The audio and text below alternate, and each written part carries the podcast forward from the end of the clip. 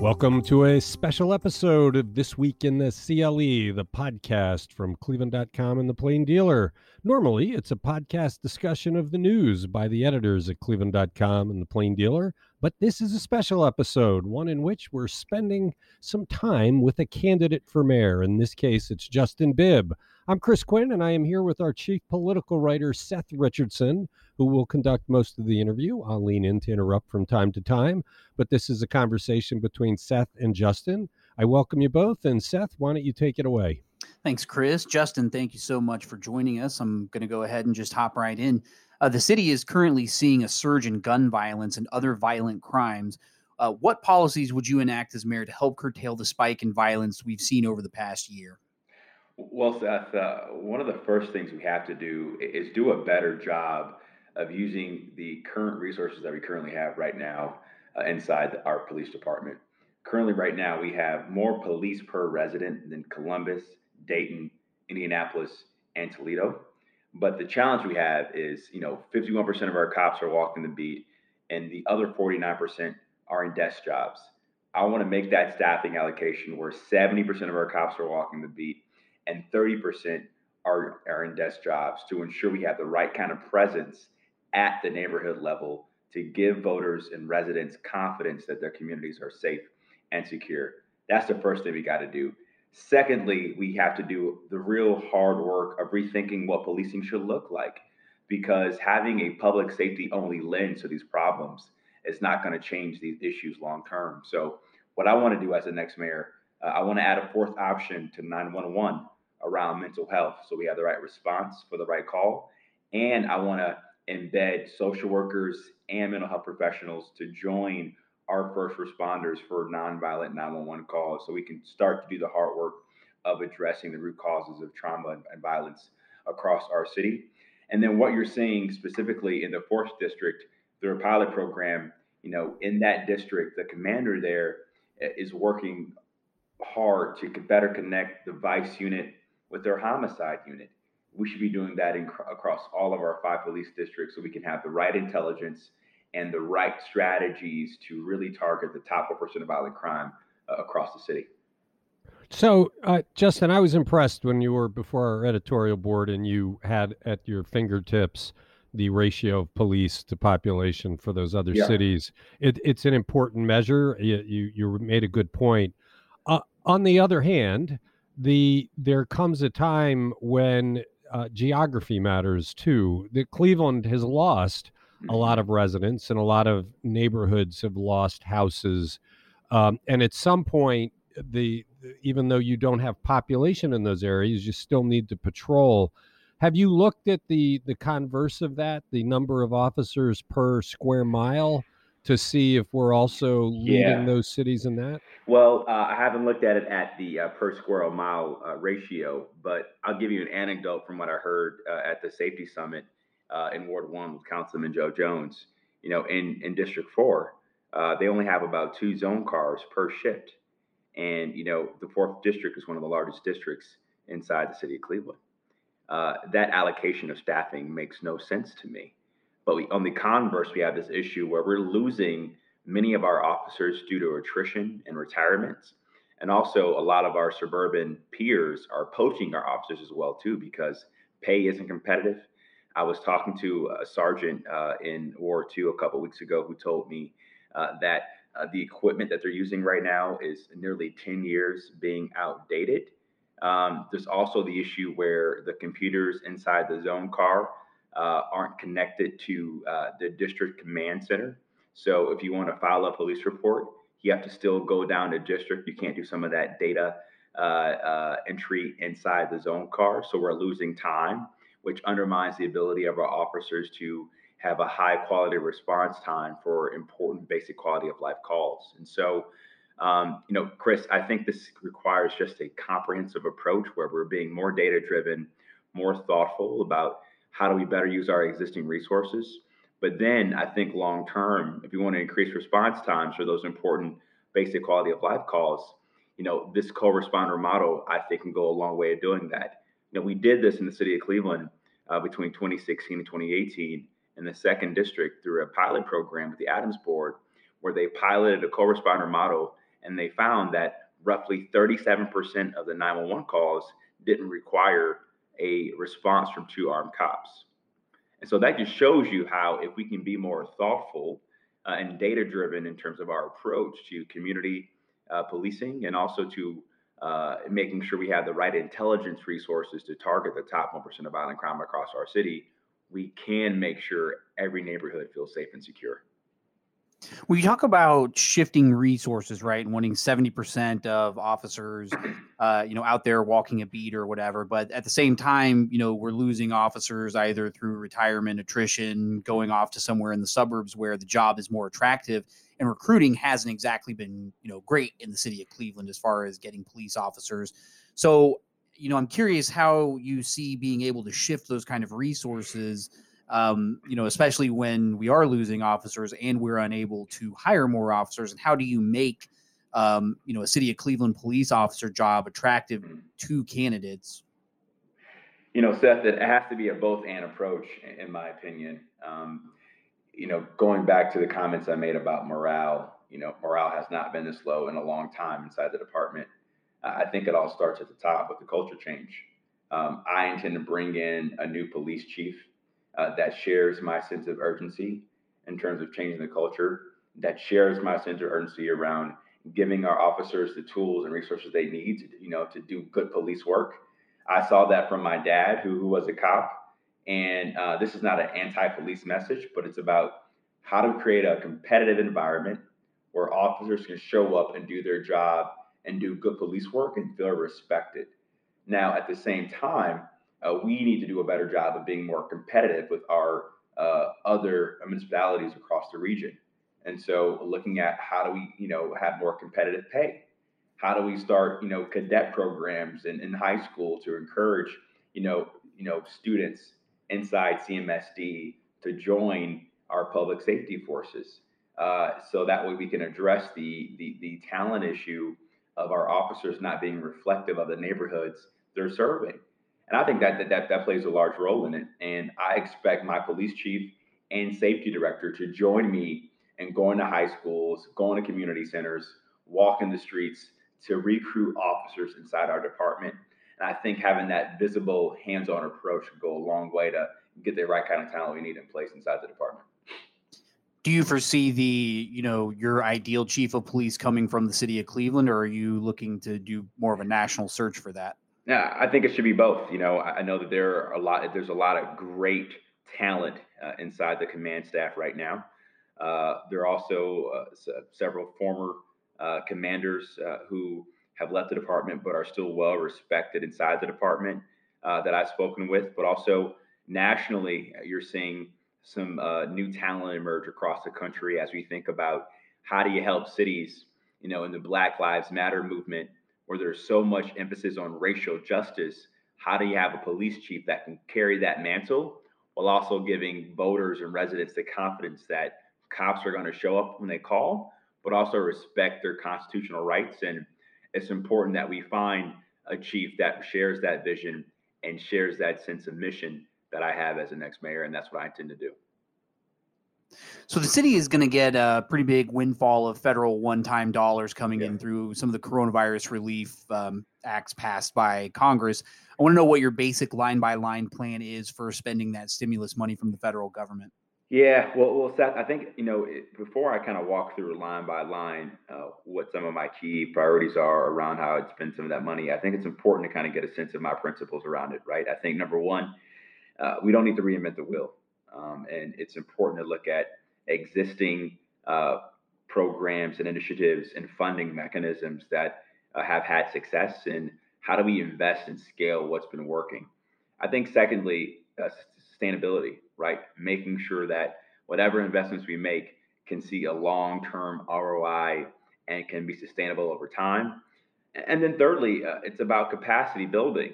Um, you know, if, if I were mayor right now, I probably would have talked to every major bank and every major foundation to figure out how do we turn that 512 million dollars into a couple billion so that we can really leverage this moment right now in our city. And I hope the current mayor and council are having those conversations because I haven't been privy to them if, if they have been. But just to kind of get into the weeds more, in terms of my basic priorities. Number one, uh, neighborhood revitalization.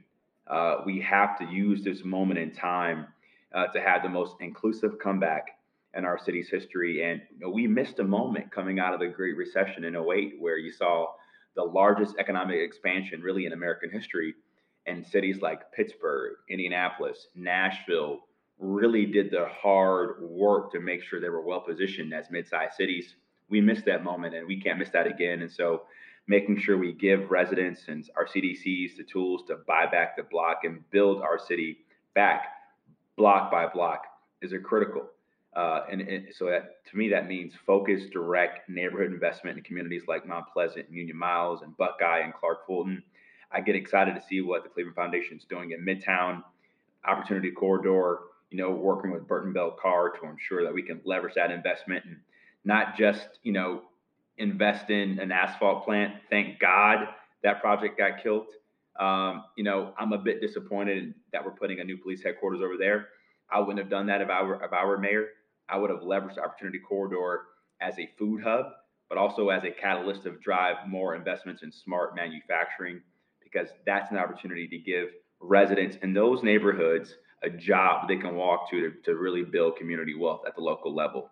And then, secondly, uh, doing what President Biden has called on for many mayors across this country right now is using these investments to better invest in community policing and doing the hard work of rethinking what policing should look like in our cities.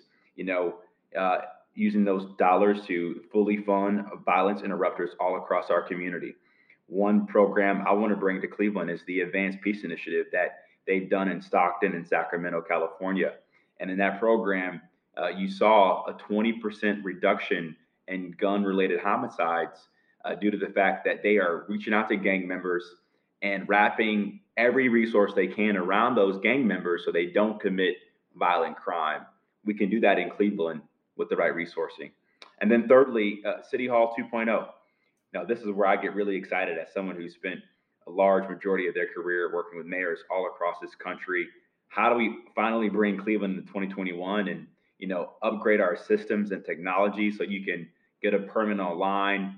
Uh, you can start a business from your smartphone, update our website so our parents and families can get access to a recreation uh, center schedule, uh, and really make sure that we can use this moment to make make sure that we are bringing high quality basic city services to every resident across our city.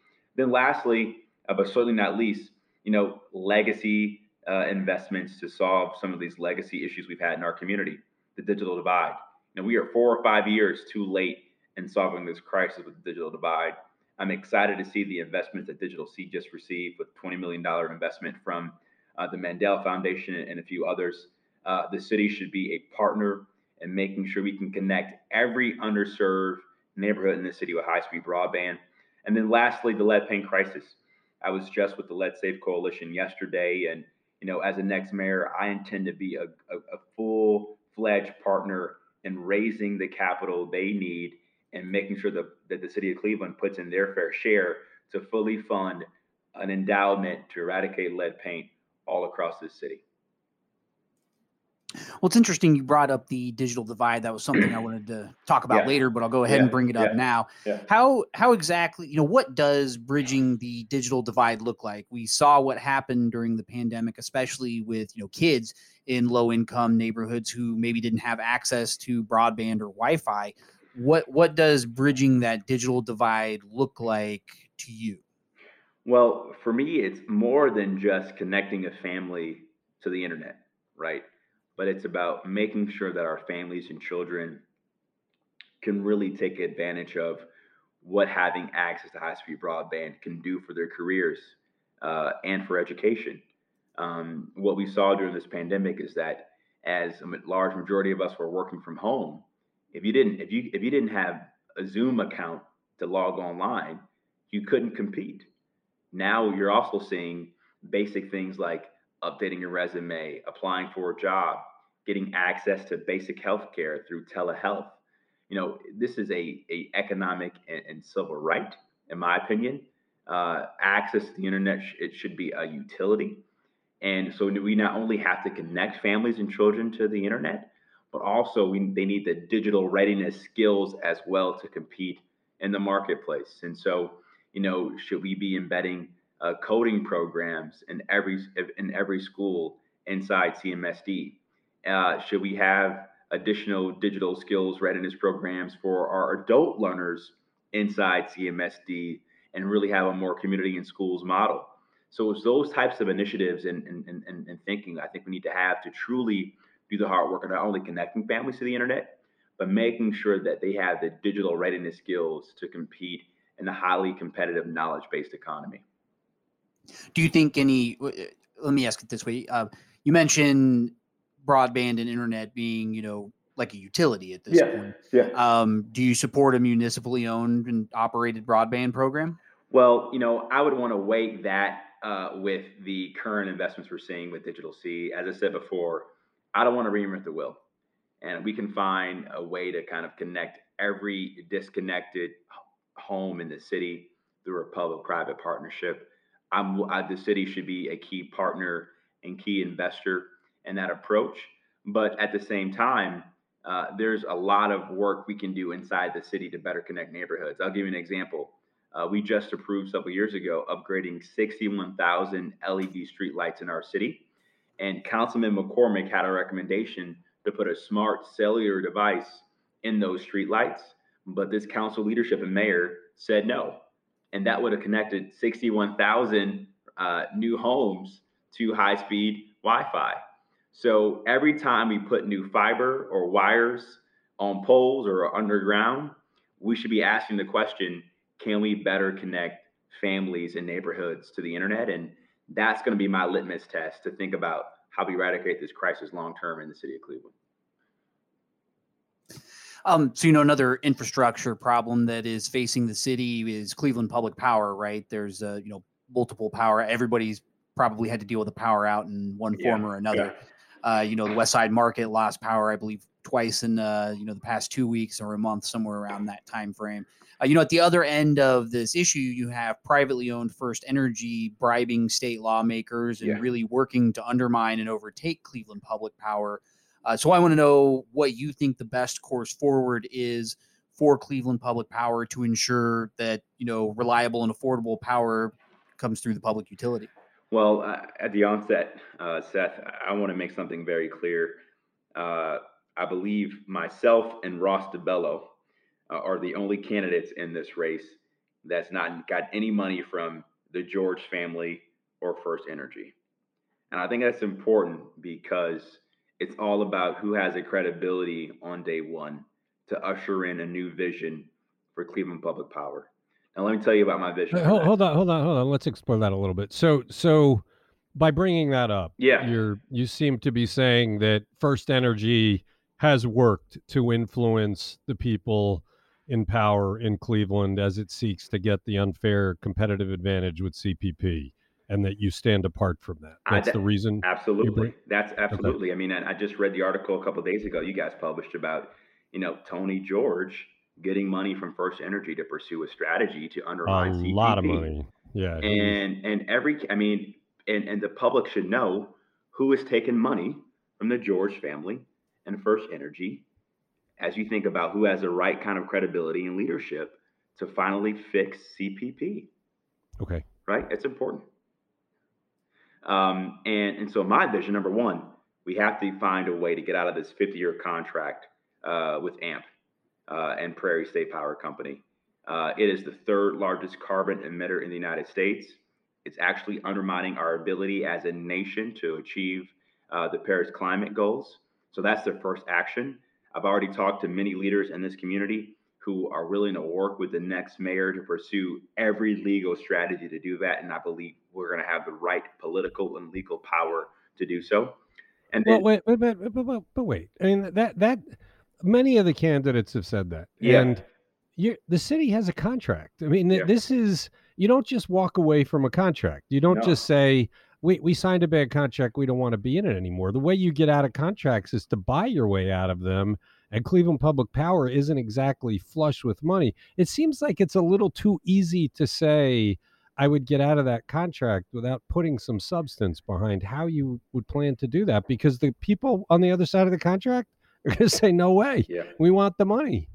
Well, uh, I've, I've talked to several experts in the community, and they have told me that there is a legal pathway uh, if you explore issues around waste, fraud, and abuse that would allow potentially for Cleveland to have a legal strategy and a legal pathway uh, to make that contract null and void. And so I want to explore those avenues. Uh, and uh, given the fact that that because of that contract, ratepayers are paying almost two times more than the market rate for electricity is a shame. And so we need to explore every legal avenue uh, because not doing anything different is not good enough, in my opinion. So that needs to be our first course of action. And then, secondly, uh, we need to do everything in our power to finally move CPP to the green, renewable energy economy. Uh, you know, I get excited about you know taking advantage of all these abandoned lots we have, empowering CPP through solar. You also have the big investment we were seeing with the LEEDCo project at Lake Erie. Um, you know, and, and, making sure that we're shifting and leveraging wind energy as the next power source uh, for the future. And you know, given our proximity uh, to Lake Erie and, and given our, our manufacturing heritage, I mean, Charles Brush was the inventor of, of, of the wind turbine, and it's important to you know leverage that those those roots in our history we should be a leader in America on embracing the green economy, and CPP can be the asset if managed properly uh, for us to do that long term. Okay, so let, let me let me come at it a different way, especially with the the reference to it being an asset. The last mayor to make a significant investment in CPP was Michael R. White. He mm. put a lot of money into expanding the system. At the time, people in Cleveland who had CPP had substantially reduced electric rates compared to First Energy. They, they, they strung the wires and things are going well. In the intervening 20 years, there really has been no investment in it. While the city has com- completely had a different attitude about the water department, where it's mm-hmm. renovated all its water plants and it's replaced lots of water lines, invested a billion dollars in these things. It hasn't spent much money on CPP at all. Partly because apparently First Energy was using unfair practices mm-hmm. to leave CPP at a competitive disadvantage. If it would have spent the money, it would have had to pass it on to the ratepayers, would have made their rates higher than than First Energy, so they couldn't do it. But you now have a decrepit system. It yeah. fails almost every weekend. It people in the city who have CPP complain about it incessantly. So so it's rotting. It it would require a massive infusion of cash to rebuild that infrastructure. At the same time, you you have a utility that's so small it has a hard time competing on the open market for energy rates. How, where do you get the money to do all the things you're talking about versus looking at it and thinking, why am I throwing good money after bad? Yeah. Is CPP truly viable? Uh, you know, Chris, I think it is. Um, I think firstly, uh, if we are able to get out of this 50 year contract and recoup some of those costs, that can be uh, an efficiency for us. Um, but then, secondly, as we think about um, the long term investments to generate long term revenue, I think it is in you know pursuing these longer term strategies and plays in, re- in the in the renewable space. Now, that's going to re- certainly going to require some long term uh, capital uh, investments. Uh, and uh, right now, uh, given the fact that President Biden uh, has a very clear strategy to support localities in environmental justice and clean energy, this is the moment now to leverage every resource at the federal and state level to support CPP. But it's going to take a cohesive local strategy to make sure we have the right value proposition to find those investments. Uh, do you think the city should at all entertain selling CPP to private interest if you know it continues to fail and uh, that money doesn't realize and you know, like Chris said, it maybe becomes something that's not viable? No, not at this stage. No. All right. Um, so obviously, the big news out of today. Anybody who's listened to these, you know, the past podcast. Uh, we didn't have a, uh, a, prospectus as far as progressive field renovations go, yeah. but we do now. We know yeah. that the uh, you know the Guardians or the Indians are going to you know they're asking for public money for uh, progressive field renovations, 117 million dollars from um, the city itself, plus some more from the county and the state. Uh, you know, and also kind of looking forward, First Energy Stadium is more than 20 years old, which means the Browns will probably come, you know, knocking at the door looking for some public money for renovations or a new stadium before too long. So, uh, you know, I want to know, given the priorities that we've talked about prior to this, do you support using public dollars to help private sports teams with their stadiums? Only with the caveat that we are making sure that those investments uh, can be recouped and leveraged to drive more inclusive economic development across the city. Now, the fact that we have three major league sports teams in the city of Cleveland uh, is a great asset and a great boom uh, to our regional economy. And as I said to you earlier in our conversation, Seth, uh, happy to see that the state also ha- has some skin in the game in this deal as well. Um, and I think long term, uh, we're going to need to have you know the state and, and, others play a larger role in these investments because the city of Cleveland uh, can't continue to you know be the only one having a lion's share of the skin of the game in these types of investments. But if we can find a way to raise nearly a half a billion dollars to support uh, Progressive Field and their renovations, then surely we can also find a way to have the same level of investment to support our neighborhoods. Now, well, I, I, don't. Well, well, well, well, well, well, well, look, this the city has had for pretty much the entirety of Frank Jackson's time in office the tightest budgets you can imagine. Yeah. The tax increase a couple years ago gave them some breathing room. Now you have the stimulus money, but for most of the time, the city was collecting less money that it was budgeting to spend, and the only reason it was solvent is because it had carried over money from the previous year.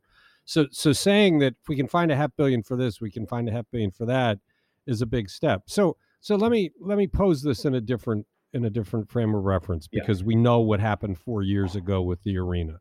The arena became hugely politicized in a mayoral election year. Mm-hmm. Almost didn't happen because of the politicization of it, including one of the very candidates that's in this race.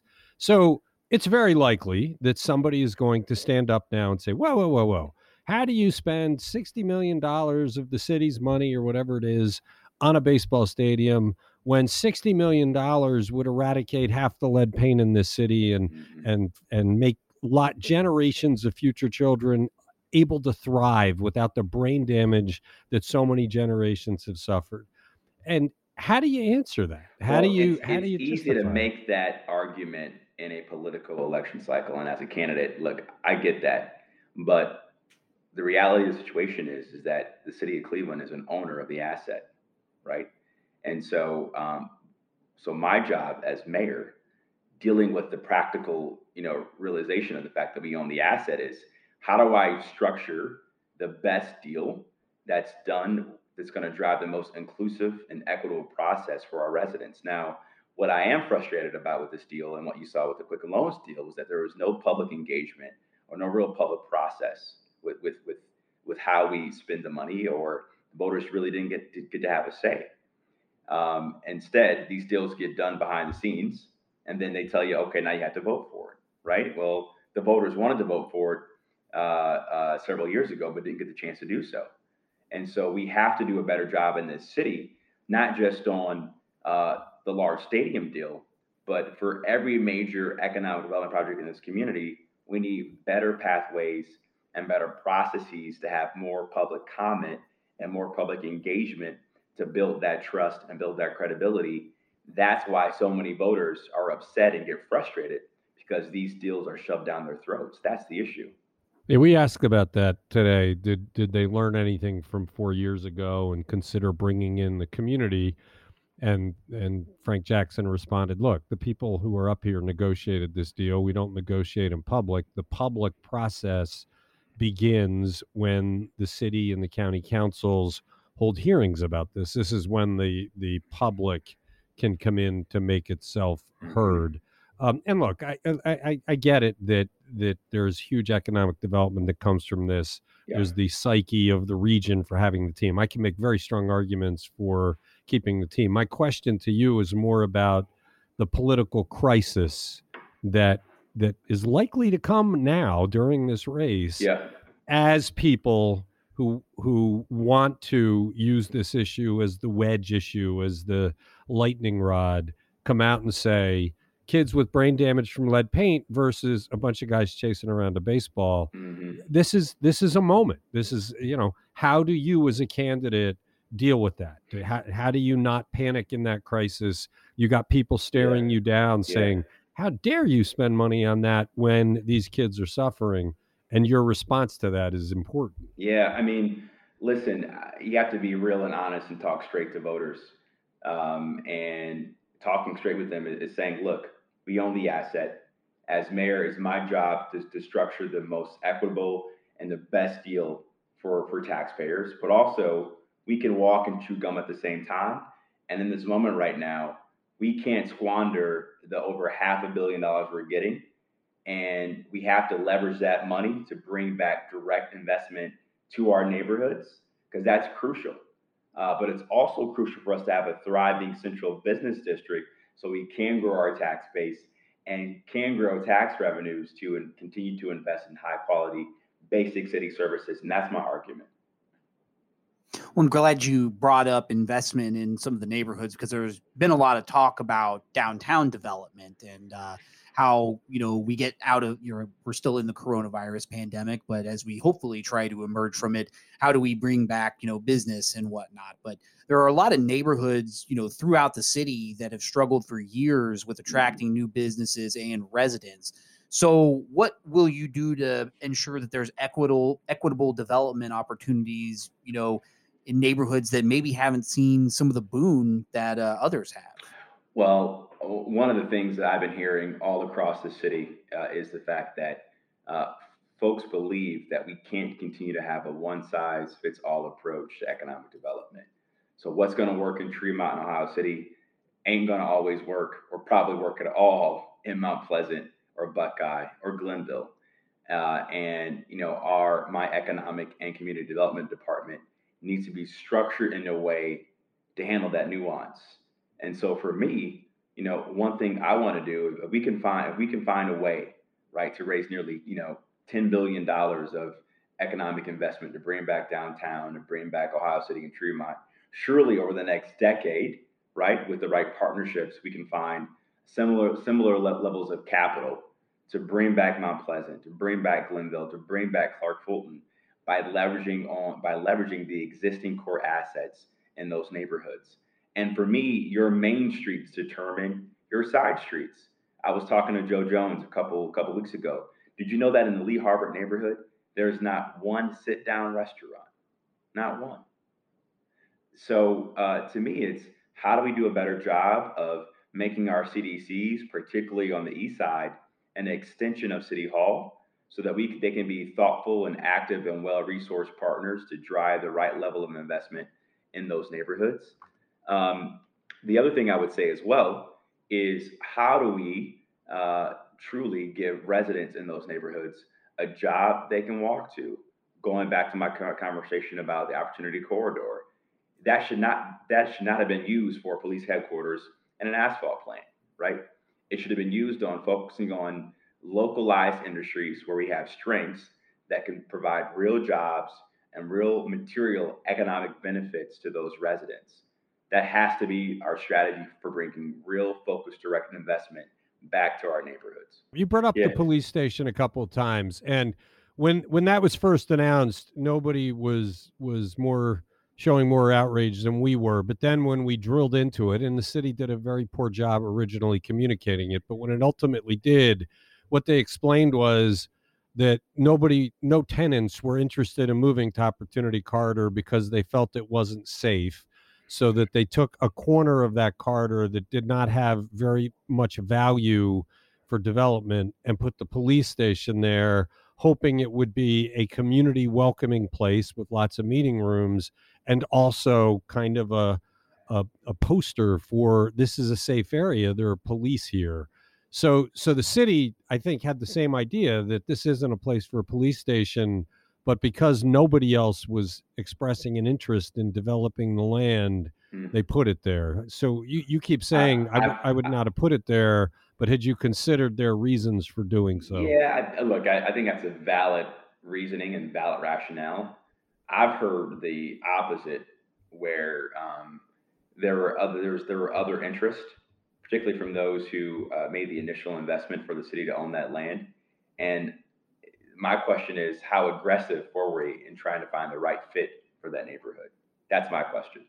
So obviously, I, have not been privy to the more detailed aspects of the deal, uh, but for me, it just sends the wrong message to the residents living in that neighborhood. That's the issue I have. Okay, Seth.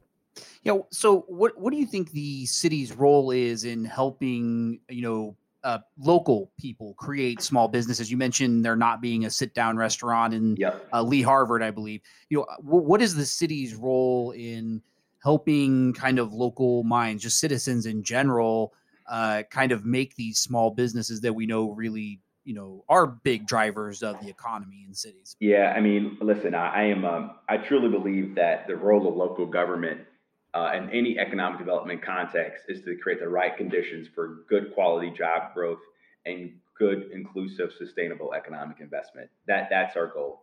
So what do those conditions look like? One you know we need to go from having an office of no inside city hall to a culture of yes. Um, and that means it shouldn't take you you know, nearly a year to get a permit filed if you want to start a business or upgrade uh, your, your, your home. And right now, we're losing many small businesses because City Hall is not agile or fast or responsive enough. That's that's that's one major issue. The other thing I would say is, you know, I talked to many small business owners, and what they experienced during COVID nineteen was they applied for a grant in April, but didn't get the money until November. That makes no sense. And so, how do we have processes and systems that are more responsive and more agile to, to support small businesses? Because we know that small and medium sized businesses are the backbone of local economies. And the third thing I would also say is, you know, the city of Cleveland should be a lead investor to support neighborhood based businesses. Uh, and working with our CDCs, we should be focused on what are the needs for example, what are the core needs in Mount Pleasant? And how do we foster small businesses to fit those core economic needs so that we can increase uh, the quality of neighborhood, neighborhood amenities in those respective neighborhoods? That's critical because what you experienced during COVID is that your neighborhood amenities truly matter, right? If you can't, if there's not a, a sit down restaurant to walk to, or dry cleaners, or coffee shop, or grocery store, then how can the city be a lead investor or a lead partner to drive the right kind of investment to attract those types of neighborhood based businesses that are owned by folks living in the neighborhood to create and increase the quality of life in those respective communities. You asked the rhetorical question. I want to ask it back to you. Yeah. of how do you know? I think it would be. I think most people would agree that hey, it would be great if you could apply for some kind of permit or you could apply for a business mm-hmm. license or whatever, and you're you know you're approved the next day. It's as you know it's as simple as doing anything on your smartphone or something like that. But the fact of the matter is bureaucracy does exist and it does exist for a reason. It doesn't you know that doesn't necessarily mean it's efficient. Yeah. so you know I, am asking you how do you make it a more streamlined uh, uh, situation in city hall yeah. for you know businesses who do want to open up? Well one of the things i've always learned as as a business leader is you have to build systems and processes with the customer in mind. And sometimes we don't always do that uh, in city government, particularly in, in a municipal context. So here's one thing I want to do. Uh, as mayor, uh, in my first 100 days, I want to, you know, launch a blue ribbon commission uh, with residents, small business owners, etc., and really analyze what is the the most efficient way that you want to see to get a permit done. Now, I'll, I'll give you an example what Akron did, Mayor Horrigan. They now have an integrated office of economic and community development. They call it their integrated development department, where it's a one-stop shop to get a permit, to start a business, etc. We don't have that right now. Um, and you have to go to four or five departments to get a permit filled if you want to start a business or build a new development project. It shouldn't be that way. The other thing I would say is that every employee in City Hall should go through rigorous mandatory customer service training so that we should be treating every resident, every business owner with the same level of, of excellence and high quality customer service. And it should be embedded in every single department inside the city. So to, to, kind of wrap this up, we're we're trying to get inside the uh, the mindset of each of the candidates, and you know, kind of get an idea of what they're looking for in you know some of the staffing down at City Hall. We know the chief of staff has a very important role. Uh, we're not necessarily looking for who you want to be your chief of staff, but we do want to know who kind of in the community embodies the qualities that you would like in a chief of staff, or you know, who historically sort of embodies those qualities that you would like in a chief of staff? Mm-hmm. There, there are a lot of great um, community and, and, business leaders and, and, and, that I, that I look to for advice now. You know, um, someone like a Paul Clark, former PNC uh, president here, uh, as a trusted advisor.